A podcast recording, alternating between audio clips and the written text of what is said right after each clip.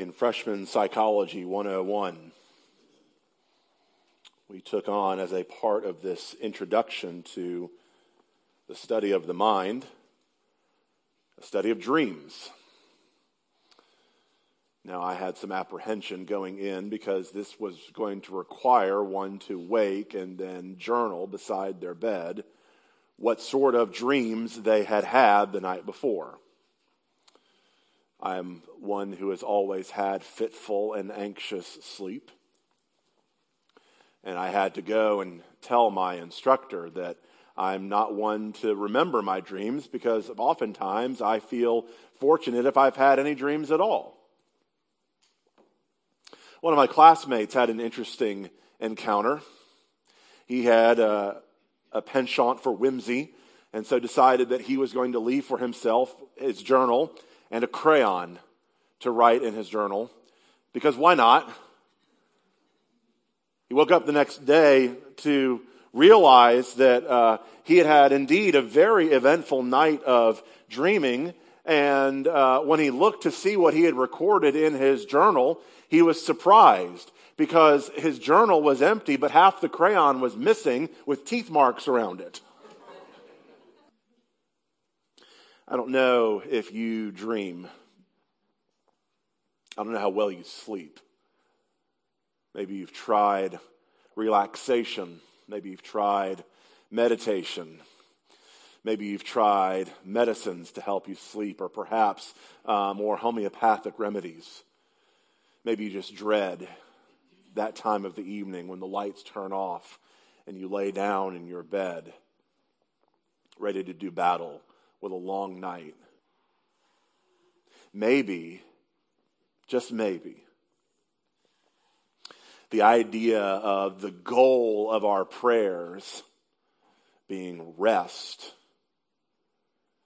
is something that sounds just a bit. See, here's the thing.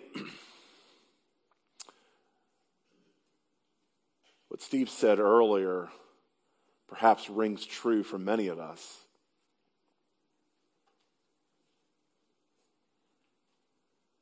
Might require us to change. We hear the promises that our rest, our ultimate rest, is found in Jesus. And we want it to just show up. Psalm 4's position in the Psalter is that of an evening psalm one to be prayed at the conclusion of the day. But what does it mean for those of us who have fits and starts, more angst than rest? What does it mean for us to actually rest as David did? I want to invite you to consider that this psalm gives us a window into what that rest looks like. But I also want to forewarn you that it is not simply this magic potion of do this and you will suddenly rest and sleep soundly. I want to warn you that the rest that God gives is not a rest that comes without sacrifice. And let's trust Him for the rest that He alone can give.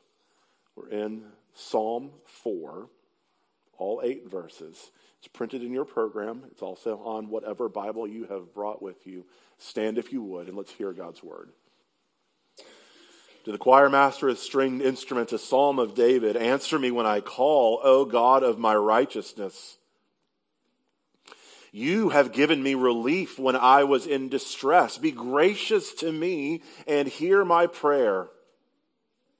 O men, how long shall my honor be turned into shame? How long will you love vain words and seek after lies? But know the Lord has set apart the godly for himself. The Lord hears when I call to him. Be angry and do not sin. Ponder in your own hearts on your beds and be silent. Offer right sacrifices and put your trust in the Lord. There are many who say, Who will show us some good? Lift up the light of your face upon us, O Lord. You have put more joy in my heart than they have when their grain and wine abound. In peace, I will both lie down and sleep. For you alone, O Lord, and the tension and the arguments and the what ifs and the if would you still our hearts and quiet our minds? Our desire is to see Jesus and Him only. The goal. When we think about this group of Psalms, when we think about bringing our petitions to the Lord, what is the goal? What are we trying to get? Psalm 4 lays it out for us. Our goal is to rest But in order to rest, there's also going to be wrestling. In order to rest, there's going to be wrestling. And that's not something that we're necessarily looking for because we're already exhausted. It seems like so much more work in order to rest if we have to wrestle first. And the question that I ask for you this morning is the same one that I asked myself. Would you rather continue to subsist with the way things are right now? Or would you rather pursue the rest that David received and that God ultimately promises to his people? Are you tired of being tired? One of the things that often causes people to, to be willing to change is when the pain of changing is less than.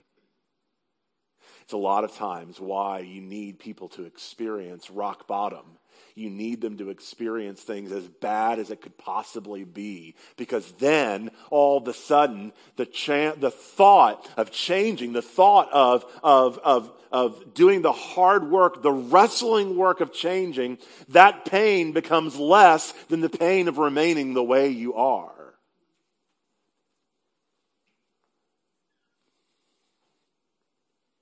David invites us to hear three pain points of our heart in this psalm. There are three couplets, three groups, three types of people that David is speaking to, but, but those people aren't in the room with David. So who's he speaking to? He's speaking to his own heart. He's, he's preaching, he's declaring things to his own heart. David is no less unburdening himself before the Lord. He's, he's unpacking, but he's wrestling, friends. The movement of the clamor of verses 1 and following to the rest that comes in verse 8 is not simply just a drifting peacefully from point A to point B. No, friends, listen. It is David wrestling with his own heart so that he can finally rest in the Lord who loves his heart. So I want us to consider the three kind of pain points of his own heart that he's wrestling with. He takes three types of conversations on his divided heart, his bitter heart, his ungrateful heart. So let's look at these together this morning. First thing I want you to see is uh, David bringing just this very bold very bold prayer before the Lord. Listen to how he opens this prayer. Answer me when I call, O God of my righteousness. You have given me relief when I was in distress. Be gracious to me and hear my prayer. David is coming with great boldness and expectation. And in this first grouping in verses 2 and 3, we see David describing a state of mind. The state of mind he first talks about as a fickle or a divided heart. Look at what he says in verse 2. He says, O men, how long shall my honor be, be turned into shame? How long will you love vain words and seek after lies? So, what does David mean when he says, seek after lies? This is, um, this is part of the, the, the not glamorous part of preparing sermons when you spend an inordinate amount of time trying to chase down the usage of a particular word. That word lies is interesting if you look at the way it's used in the Old Testament. Because sometimes it means um, not speaking the truth.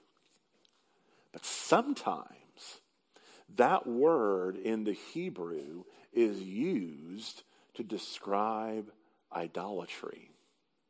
You can see this in Amos chapter 4, verse 2. You can see it over in Isaiah 25 when Isaiah uses shorthand to talk about why is Judah in such distress because they've sought after lies. They've tried to take refuge underneath lies. So it does mean that um, to speak that which is untrue and false to reality, but another thing that it can mean is to trust in anything or anyone besides God because that's a lie too. Listen, listen to how the NIV translates this verse. It says in verse 2, How long will you people turn my glory into shame? How long will you love delusions and seek false? One way to find ourselves in distress and needing to wrestle is when our hearts are divided, when we're longing for satisfaction from something that can't satisfy us. Now, think about when you have um, been in great distress. Think about when you have gone before the Lord. Think about what has been the subject of your prayers. I am not saying that the things that you're praying about are bad. But when those things become your if only, it can lead you to a bad spot. It could be bad things, but it could be good things too. It could be your kids. It could be your desire for kids. It could be your job. It could be your house. It could be your family. It could be your bank account. It could be how people see you or how people appreciate you or whether or not they like you. It could be your grades in school. It could be your performance evaluation that you get from your superiors. It could be that longing that your parents would just see you as someone who's made good choices instead of bad choices. Whatever those, whatever those things are, those things lead to a divided heart. And, and in fact, what can happen is when you're praying those things, when you're, when you're pouring those things out before the Lord, what ends up happening is you end up feeling worse, not better. Have you experienced that before? where in your prayers you have, you have poured out your heart before the Lord. You have, your, your bed is soaked. Your, there are tears streaming down your face. And at the end of your prayers, you feel worse and not better. And so you go back again and again and again and again and again and pray and pray and pray, asking God to change your circumstances. Because you've said, unless this thing changes, I simply cannot be at peace. Well, this is what he does. Look at verse 3. He says, But know that the Lord has set apart the godly for himself. The Lord hears when I call to him. One commentator, Derek Kidner, says this about God's choice of a man is not for office or honor, but for fellowship with himself, which is the ultimate answer to the most wounding of aspirations and discouragements. Why has God called us and set us apart? God has called us and set us apart for himself so that he would um, be great in our lives. So that we would delight in him. Where does that delight come from? Because he delights in us. Do you see? He delights in us. David says also, the Lord hears when I call to him. I'm going to say something that's going to sound incredibly obvious, but I want you to understand. Your status in front of other people whether it's your economic status or your, uh, the status of your success or the status of your athletic prowess, can't hear you when you call to it, and it can't answer. Your health can't answer back. Your youth, your appearance, can't answer back when you call to it. Your bank account can't hear you when you call to it. Do you know what happens? When you call out to these things, when you say, Oh, I'll only be happy if my kids are making good choices, and then they make bad choices. Oh, I'll only be happy if we can finally get out of that cycle of living paycheck to paycheck and just holding on. Your bank account can't answer you when, it call, when you call to it. I'll only be happy if I can finally say I've got my life together. None of it. Just like the idols of Babylon, all of those things are deaf and mute and powerless to hear you when you call to them. They demand sacrifices and give you nothing in return.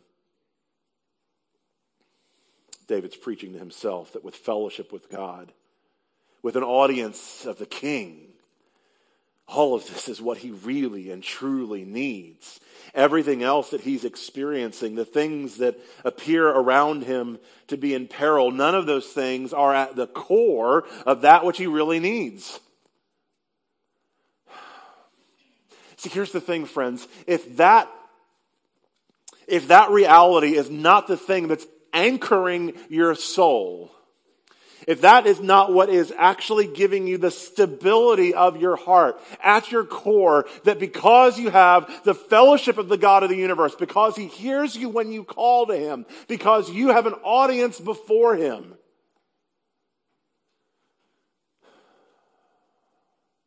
if that's not the thing that's anchoring you, then friends, something else is.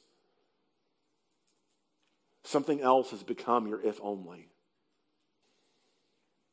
And if that hope's not anchoring you, you're not going to have peace in your prayers because you're not going to actually get ever the thing that will ever satisfy you.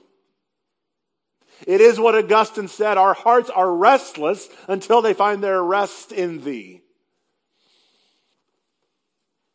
God's not going to give in and enable. He's going to crush the idol love out of his love for you. That's the first thing, right? David is confronting a divided heart. Next couplet I want you to see David's confronting a bitter heart. Look with me at verses 4 and 5. David says, Be angry. Well, he says other things, but let's tackle that for a second be angry. Some of you are going, finally, something in the sermon that I can actually say, I have got that handled. Okay. Be angry.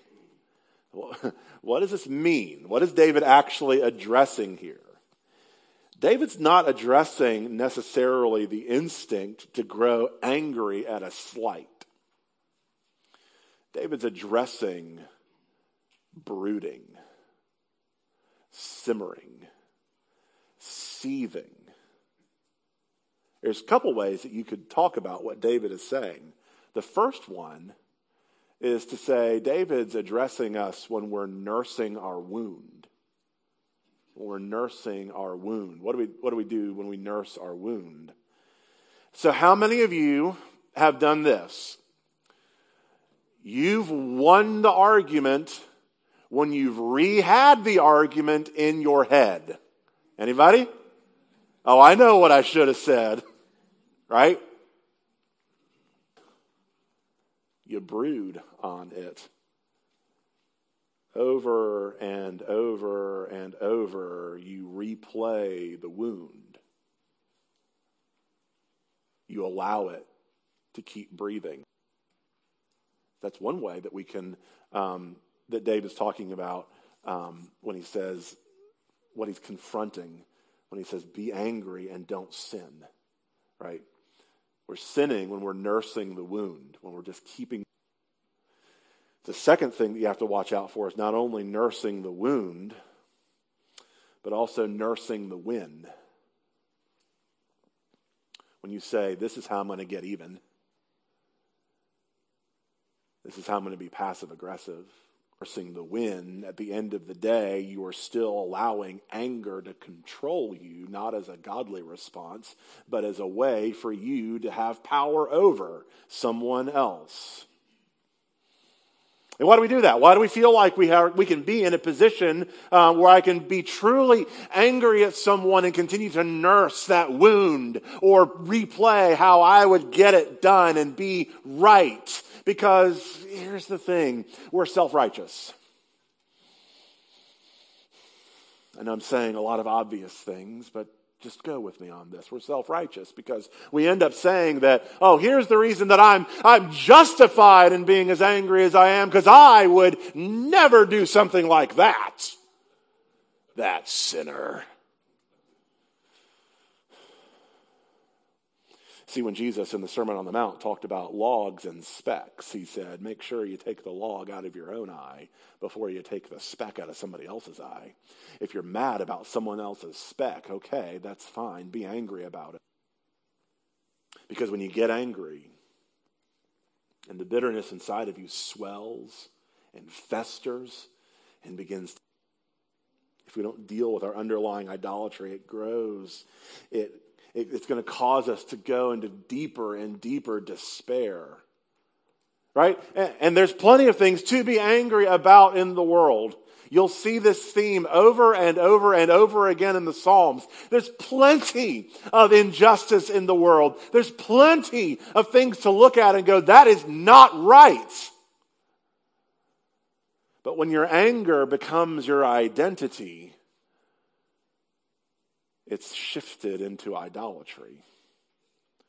When you're the one who's always righteously angry and never the one being humbled by your own sin, and it may be killing you on the inside. So, what counsel does, does David offer here? First of all, David does not chide you for being angry. He doesn't chide you for being angry. The fact that you're angry is not the problem. It's what you do with the anger. It's like what I tell couples in premarital counseling and even some in marriage counseling too. The fact that you're having conflict is not a problem in your relationship. If both of you come into my office and tell me neither one of us have any conflict ever, one of you is either lying or dead. The fact that you have conflict is not the problem. It is what you do with it that determines whether it is a problem or not. Likewise, the fact that you grow angry at injustice is not the problem. It is what you do with that anger that becomes the issue. So look, acknowledge the pain. Ponder in your own hearts, David says in verse 4. Ponder in your own hearts on your bed and be silent. Go and bring your pain before the Lord. Come and open up your heart to Him. But don't nurse the wound. Don't nurse the win. Don't hold on to anger because it makes you feel powerful. Don't hold on to anger because it makes you feel self righteous. No, instead, go and bring your anger and ponder in your heart is there something that I can repent of? Is this a mistake that I have made before? Did Jesus see me on my most pious days and die for my sins on those days? David says that we are to, verse 5, offer right sacrifices and put your trust in the Lord. it, it is believing that God is at work in the world. And I know this surprises some of you. He does not need you to be the junior Holy Spirit. And there are times that will come that he will address injustice in the here and now, and there are times that will yet still come when he will address injustice in the world that is to come. And the thing about it is, is we have to remember, we all, we all deserved Instead of nursing our anger, search our hearts. Remember our own flaws and then trust in the Lord. Trust that He knows best, not just for you, but for the other person as well. Okay? So, first of all, David said he's going to address the divided heart, right? He's going to address the heart of the one who is seeking after lies, who's taking their refuge in something that can't ultimately hear them or satisfy him. The next thing that David addresses is the bitter heart. It's the person who's nursing wounds and nursing wins because anger makes them feel something when it's actually crushing them. Here's the third thing David wants to address the ungrateful heart. Now, this one's a hard one, but I want you to hear this. Look at verse 6. There are many who say, Who will show us some good? Lift up the light of your face upon us, O Lord.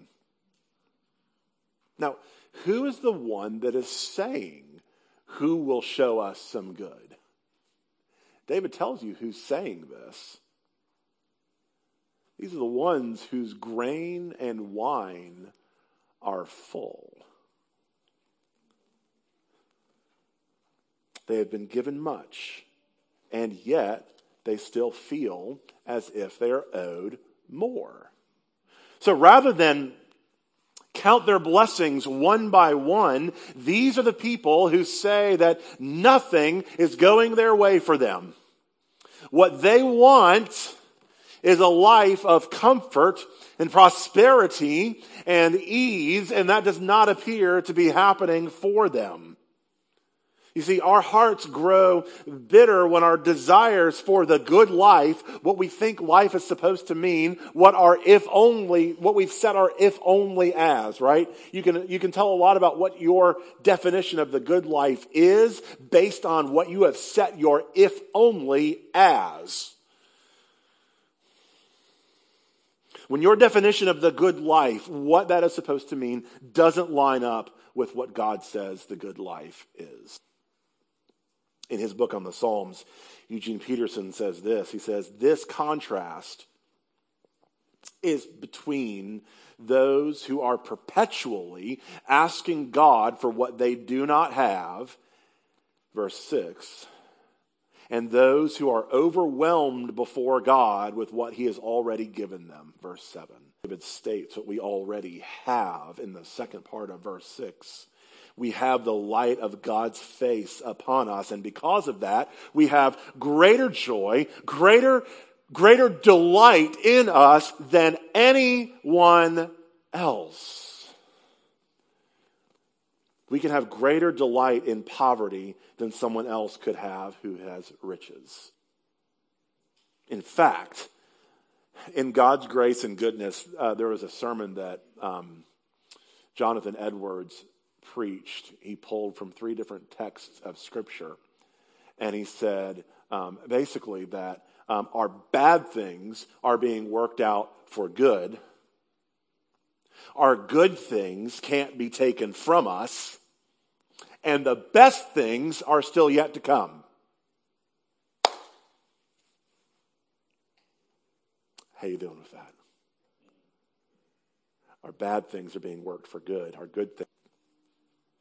If if you're finding in your prayers that there is deep struggle to rest in the Lord, if there is great angst in your heart, that doesn't mean, beloved, that rest is not for you. What it might mean is that before rest can come, wrestling must happen. Do you remember what Steve said at the beginning of worship? In order for something to be a refuge, you actually have to run to it. It may require you to change.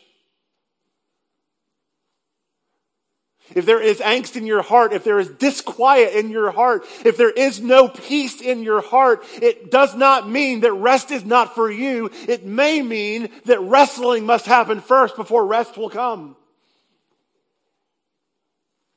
So when we're praying these prayers,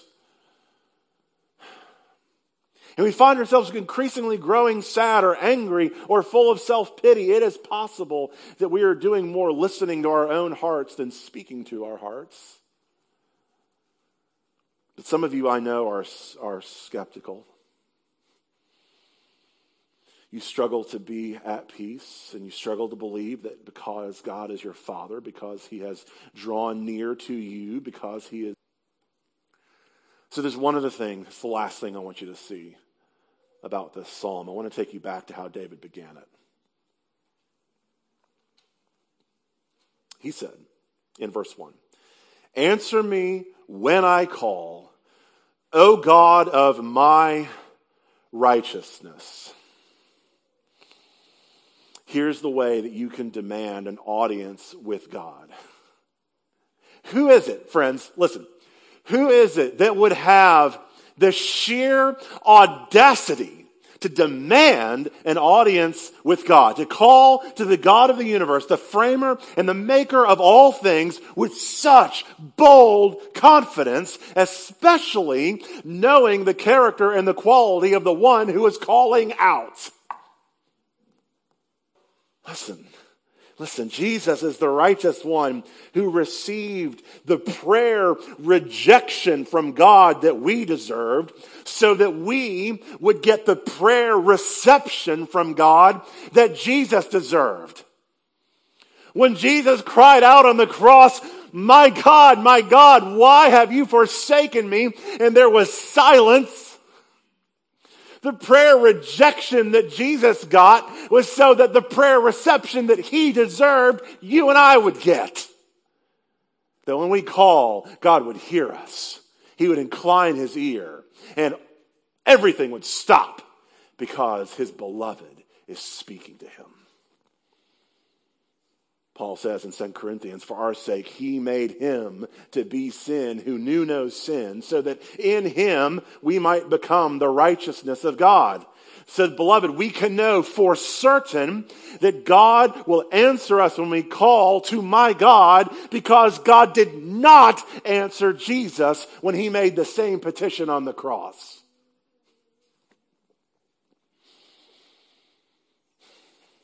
Now, now the righteousness of God guarantees that he will answer us. God must hear us or he would be unjust because our sins are paid for. Without Christ, God's righteousness would guarantee that he would not hear us. But with Christ, God's righteousness guarantees that he will. But it's hard, isn't it? It's hard because we want rest to come easily and quickly. We want idolatry to vanish. And you think to yourself, if God really loved me, He'd just take all of it away. The reason that Edwards could preach a sermon that said your bad things are being worked for good, your good things can't be taken away, and the best things are yet to come is because of what Jesus did on the cross and because of the fact that he's coming again. And when he does, all sad things are made untrue. This life that we live, this, this time that we exist in, is but, a, is but a moment in the economy of eternity. And because of Jesus, we can know ultimately what David felt in part. Because in Jesus, I will, verse 8, I will both lie down and sleep. For you alone, O Lord, make me to dwell in safety. So as we petition God, as we bring our, our fears and our needs, our cries for justice and guidance to the place where they can be attended to and we can find rest, we pray with boldness and confidence and yet also submission to God's holy will. We can be bold because we know that we're God's children and we can submit because we know that God is good and does what is good. And friends, because of this, we can also speak truth to our own hearts. And, the, and we know that we won't be undone. We won't die because we lose our idols. We let go of our anger or we see our self pity to go away. So, dear ones,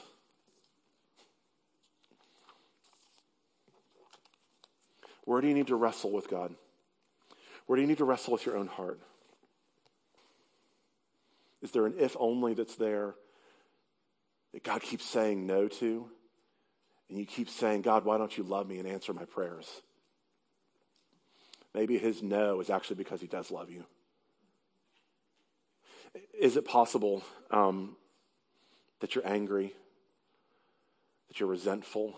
You look back at the choices you've made and the conversations you had and the things you wish you could have said and, and everything else. A realization that You've been given the King. This psalm invites us not into a one and done rhythm of life, but a pattern of wrestle to rest. We have an audience with the King. We dwell secure.